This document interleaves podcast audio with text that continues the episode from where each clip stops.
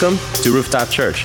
This podcast is part of our Sunday sermon series, where each week we dive into the Word of God and the powerful message of Christ.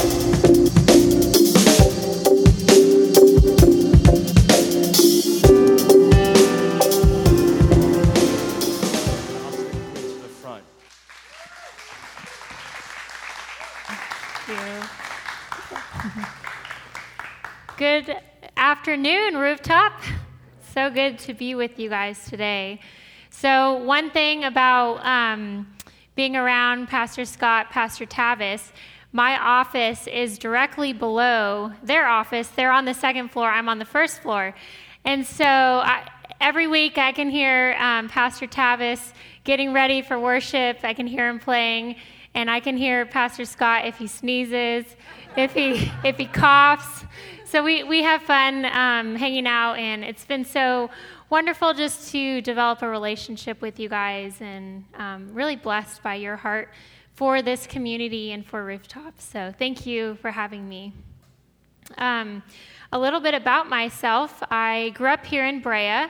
My parents moved to Brea when I was two years old to plant North Hills to become the senior pastors of North Hills. And so um, this is my home here in Brea. And I, I still remember um, before we had this building, we met in the Curtis Theater, which is, you know, where the big Christmas tree is in Brea. It's right there at the Civic Center. And I remember exactly where I was sitting. I was in elementary school, and we had some missionaries come speak, and they were just sharing the hardships of their life living on an island. And their kids were not able to receive um, the medical care that they needed when they were born, and so they had to be helicoptered out. And by the time that they reached the hospital, there had been just severe damage done, and um, the son, who's my age, he's in a wheelchair today, and the daughter, they're both um, have disability and special needs. And I remember as a kid just having this like righteous anger, like just so upset, like, God, like, why would you allow this to happen? These people are giving their lives um, in hard circumstances to serve you and to preach the gospel where it is not known. Why would you allow their kids to have these disabilities? And I remember just as a kid sitting there, and for the first time, God speaking to my heart Jocelyn, I'm calling you to that someday. I'm calling you to that sacrifice someday. And so, isn't it beautiful how God speaks to children, how God speaks to youth? And, um, you know, growing up, I always had a heart for missions, and our church has been a very miss- missional church. I'm sure you can tell walking the hallways with the continents and all the crosses from around the world. We love our missionaries. And as I was praying about where to go to school, I really felt God leading me to attend an Assemblies of God school in Springfield, Missouri. And growing up in Orange County, I had no desire to move to the Midwest, move somewhere where I didn't know anyone, but I knew that this was the door God was opening. And it allowed me to um, get a degree in intercultural studies um, biblical studies and prepare for serving overseas. And I, I didn't really have that defining moment of, you know, God speaking to me, this is where I'm calling you. But I had a professor who just, he had a huge heart for Asia, and he led trips every single year called Serve Asia.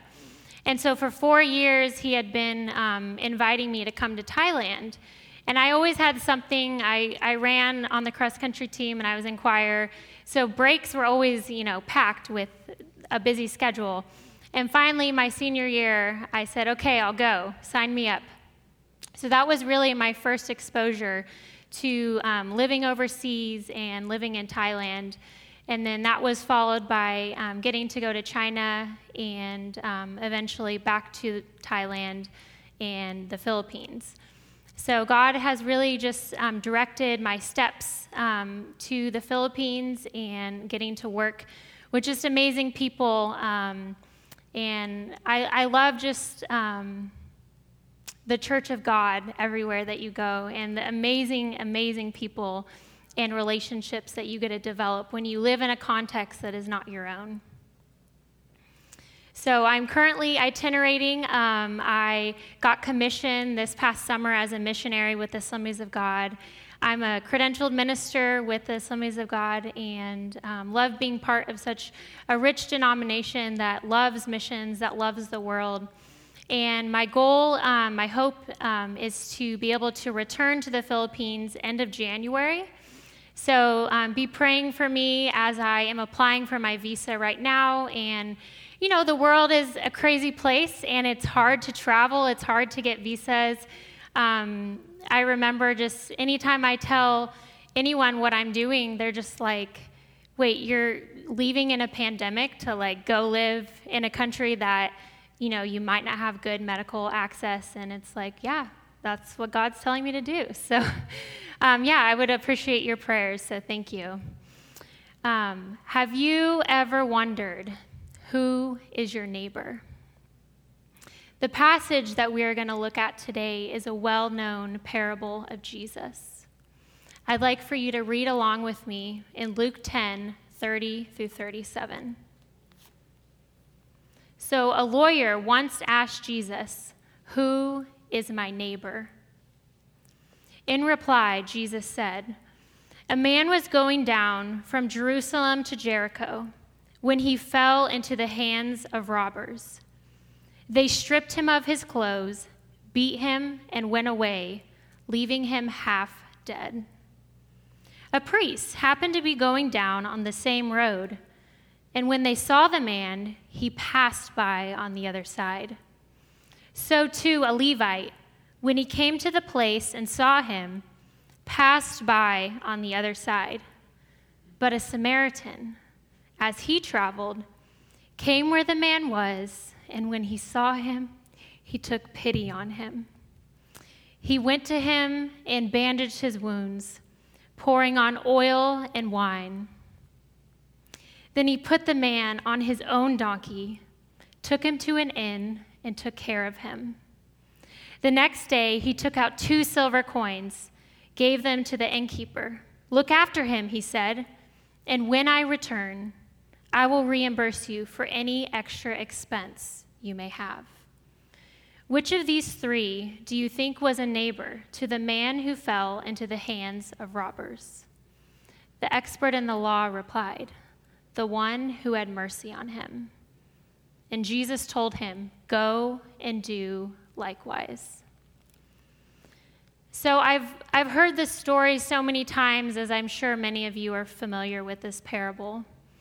But for the first time in my life, I identify with somebody that I've never really thought much about.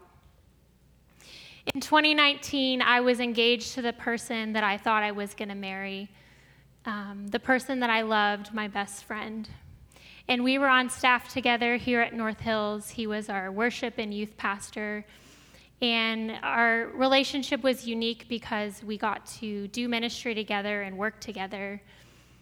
And um, so we got engaged, and I would say after our engagement is when the wheels started coming off the bus. It became a very um, toxic and unhealthy relationship. But I had felt since I had stood before family and friends and had committed and said yes, that I needed to stay in the relationship. And so we were going to counseling. We were working through um, some really difficult things. Um, but things weren't getting better. And I just want to say to you, um, and I know you guys are all um, lovers of Jesus and church people, but love is not controlling and manipulative. Love is not easily angered or jealous. And I don't know if any of you find yourselves in an unhealthy relationship or a relationship where you know it's not honoring to Christ. I'm just. Um, I, I've been there, and I just would be praying that you have the strength to leave.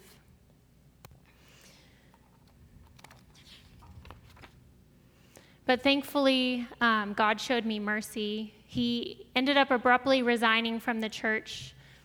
And um, a few weeks later, he moved out of state, and I was left picking up the pieces, questioning everything, questioning God like, how did I How did I find myself in this place? And for the first time in my life, I felt like the man in this story who was all beat up, left half dead on the side of the road. And many of you know this pain all too well. The pandemic has been a really tough season for all of us. Maybe you've lost someone that you loved. Maybe you felt isolated during this time. We've all experienced what it is to be the man on the side of the road who's just beat up, and there's no way you can pick yourself up on your own.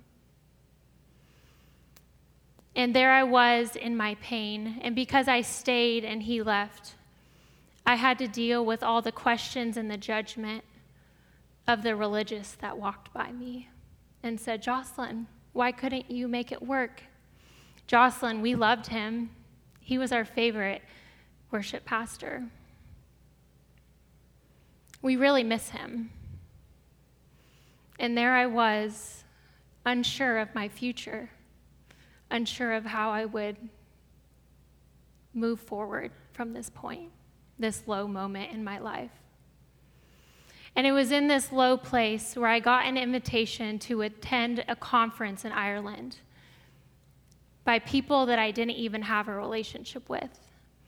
But this couple, they were actually missionaries serving in Ireland, and they heard God speak to them to, for me to fly over and that I, sh- I needed to be at this conference, that God spoke to them, and it was just very clear Jocelyn, you're coming. And so I said yes. And the amazing thing about this invitation, the kindness that they showed me, was that they paid all my expenses when I got there. And so here I am in Ireland. It's the first night of the conference, and um, I, I don't really remember what the speaker shared, but he had an altar call, just a time where he opened things up and said, Come forward if you want to pray. And so I, I went forward. I was so broken and just crying out to God, like, God, just touch me, heal me, speak to me you know, you've brought me here and like I'm ready to receive. And so as I'm there at the altar praying, a woman walks up to me and she says, I don't know you, you don't know me, but I've been sitting right there and God's been speaking to me about you. And I have a prophetic word for you. And this woman who didn't know anything about me just began to read my mail, saying that that what had happened was for my good. And it was actually God's love and mercy on my life that this had happened and that He had brought me all the way across um, to another country, all the way across the world to tell me this. And she gave me this verse in Hosea that I want to read to you guys. She spoke Hosea chapter 2, verse 14. Therefore, I am now going to allure her. I will lead her into the desert and will speak tenderly to her. There I will give her back her vineyards and will make the valley of Achor a door of hope. There she will sing as in the days of her youth, as in the day that she came up out of Egypt. In that day, declares the Lord, you will call me my husband. You will no longer call me my master. And so this woman just begins to speak life over me. And she says, The Lord is your husband, and he's taking care of you, and he has a good plan for you. And he, you don't need someone else to direct your path.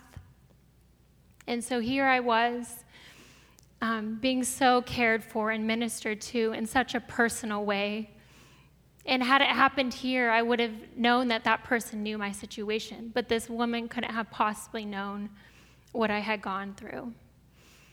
And all I could explain it is that I felt supernatural healing from the Lord. It was like I came one way and then I left a completely different way. I felt whole and like God had restored my heart. And I and for the first time I felt hope for the future. Like God was God had good plans for me and he was going to use me. I was shown mercy. Then a few months later, um, December 4th, 2019, two years ago yesterday. I drove up to my house on my lunch break to let my dog out, and I could see smoke coming out of my house. And I realized my house was on fire. 911 was called, the fire trucks all showed up, and they were able to prevent the fire from spreading to our neighbors, but our house was completely destroyed. And as you can see in the photo, this is what um, we came back to everything gone, completely destroyed.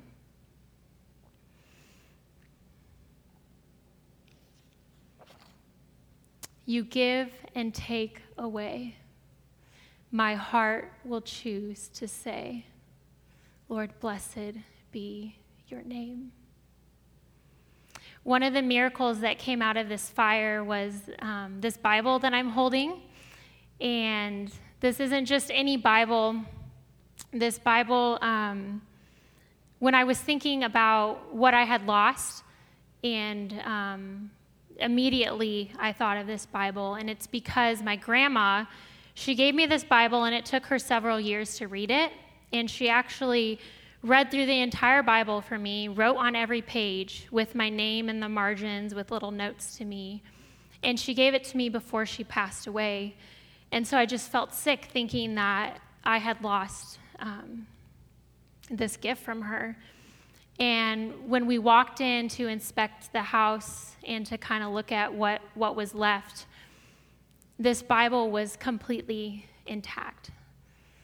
And the fire inspector said, you know, this isn't the first time where I've um, shown up at a house fire where the Bible remained. And I just think um, what a powerful testimony. I want to read you guys something that my grandma wrote in here. And this was in 2005. There are times when our walk with God is not what it should be, but God loves us and will use events and troubles to draw us back to the path of God for us. How great is our God! To me, it's just a, a perfect illustration that the Word of God is eternal, everything else is temporary. Our possessions, everything in our houses, it can all be taken away in an instant. But this is the only thing that is eternal. And so, church, are you investing your time and your life and your resources into the kingdom of God? Or are you investing it into things that will be gone, that they're just temporary? And to me, this is what I take away from the fire is that everything passes away, but our, our heritage in the Lord and the kingdom of God is what remains. This is what we take with us. I wouldn't wish what we went through on anyone, but I would say I never felt more loved in my life than the response that we were shown by the community and by complete strangers. Just, um, it was very humbling and very um, almost hard to receive that kind of outpouring. The city of Brea started a GoFundMe for our family. Um, I showed up at the gym, and my coach had a whole bag of workout clothes for me, saying, I didn't want you to have to miss a workout just because you don't have clothes anymore. And, you know, often it was um, people that I didn't know, and even people that I knew don't know the Lord, and just the kindness that they showed me was very humbling. And and made me almost feel convicted like, am I showing that kind of love and response to people um, that I don't know when, when I'm a follower of Christ? Um, it was humbling just to receive that kind of love. I was shown mercy. So, how is Jesus calling us to love our neighbor? And I would say, until we see ourselves as this man who is beat up, bloodied, and laying on the side of the road, it's really hard to love your neighbor. And for a moment, I want us each to just picture that we're this man and that there's no way we're, we're possibly able to pick ourselves up. There's no way that we can get ourselves up because that's how desperate we are.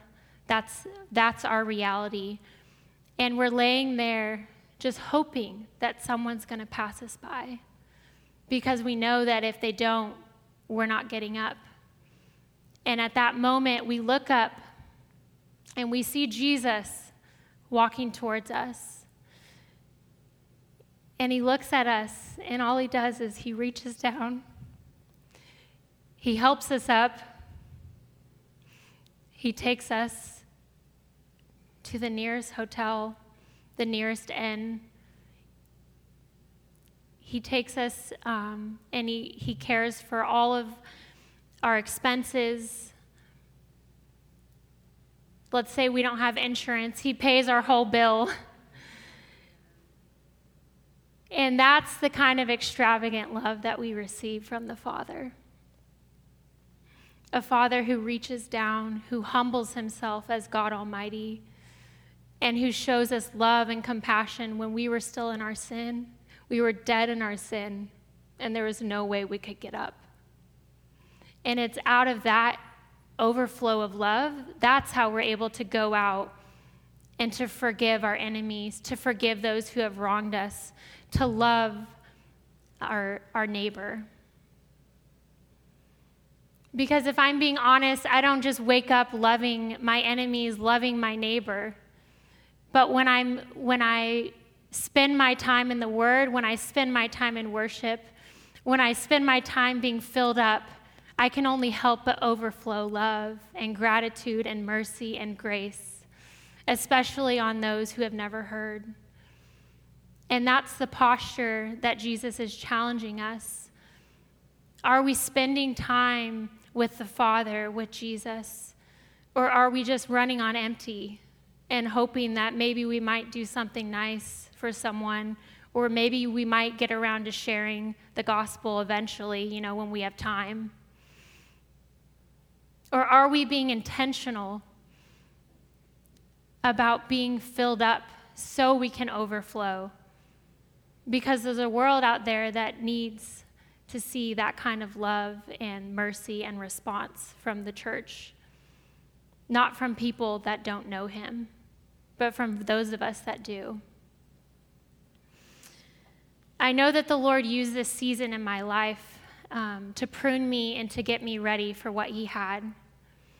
My friend Elizabeth writes in her book, um, I read the book that she wrote during this time, and I was so encouraged by her words. She writes, I've been amazed to find how often it was during the time of deepest failures and disappointment, when I thought it was all over, God led me into greater intimacy and calling.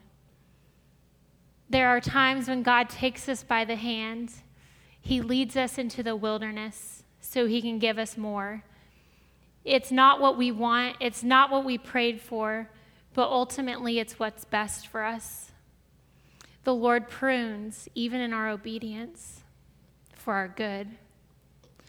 When everything in my life was stripped away, in just a matter of months, I had lost my fiance, my house, all my possessions, my dog, and I found myself for the first time relating to Job. Just like, God, what else can you take from me? I've given you everything.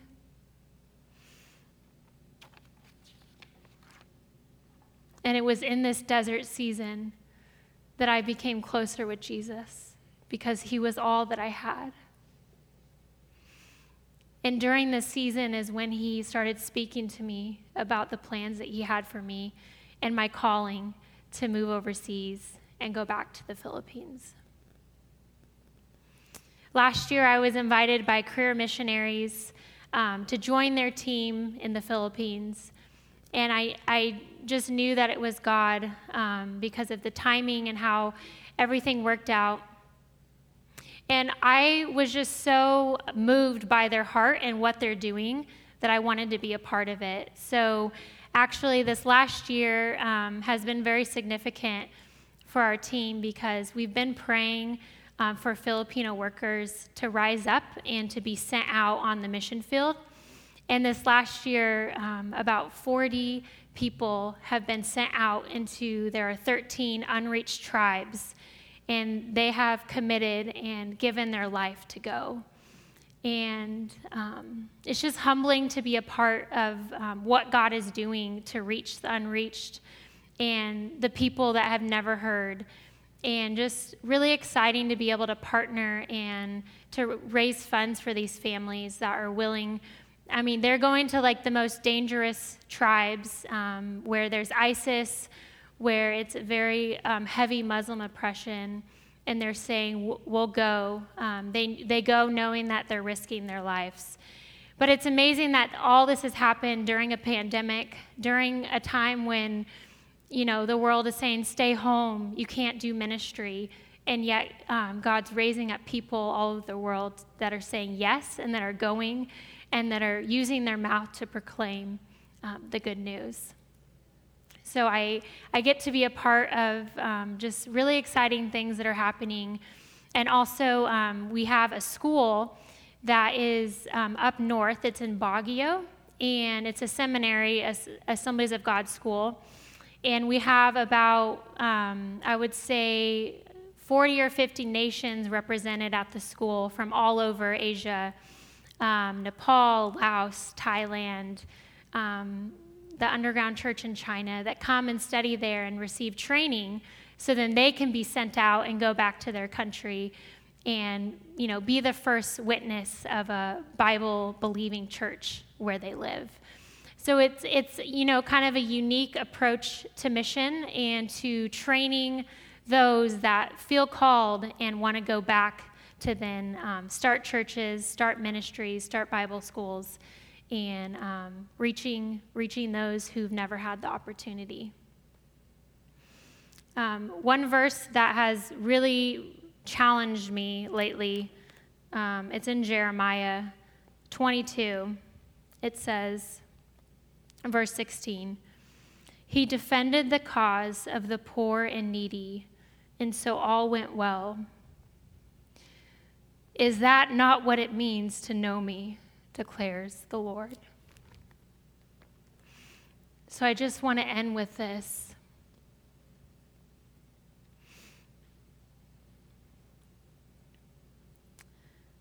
Jesus is challenging us to care about a world that by us going, there's nothing that they can do for us. But God is asking us to go and to love and to care for the poor and the needy and those that have never heard. And so I just want to um, invite the worship team to come back up. And I want to spend a few moments in prayer just um, responding to God's word, to what He's challenging us to do um, as followers of Christ. Um, I want to first pray for those of you um, that may be struggling with unforgiveness. Um, and I think this, this passage is challenging us to really um, forgive and to love our enemies because of the sacrifice and what Jesus has done for us. So, Lord, um, wherever we're sitting right now, wherever we, wherever we find ourselves, God, May we just be people that um, forgive and that love our enemies, God. Lord, may it start with me first, God. Lord, I admit that it's hard to look past the hurt and the things that have been done in our lives, God.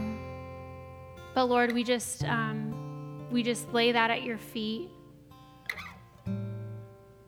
And I just want to challenge um, everyone here just admit that to the Lord.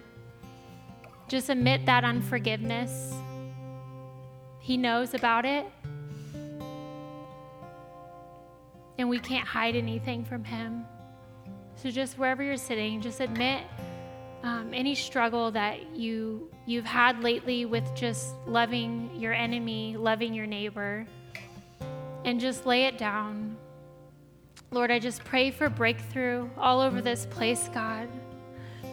Lord, I pray that your Holy Spirit would come and minister to hearts. Lord, I pray for healing in the name of Jesus.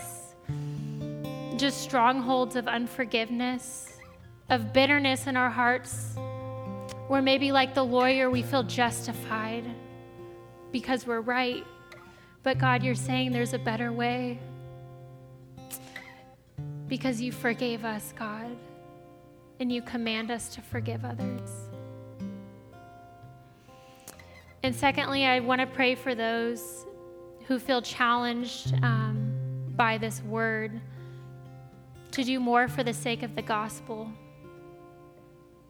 Lord, I pray that you would give us a heart for the nations, God. I pray that you would make us missional people, God, that don't just care about ourselves, that care about our family, but God, that care about your people, Lord. Lord, break our heart for what breaks yours. Lord, you care about these unreached tribes in the Philippines. You care about those who have never heard your name. May we be people who are intentional about praying for the lost. And Lord, use us each in the place that you have us, God. Whatever, wherever our job is, wherever we live, God, may we be just light in darkness. Really challenge us, God to um, care about those around us, to actually stop and consider the needs of others.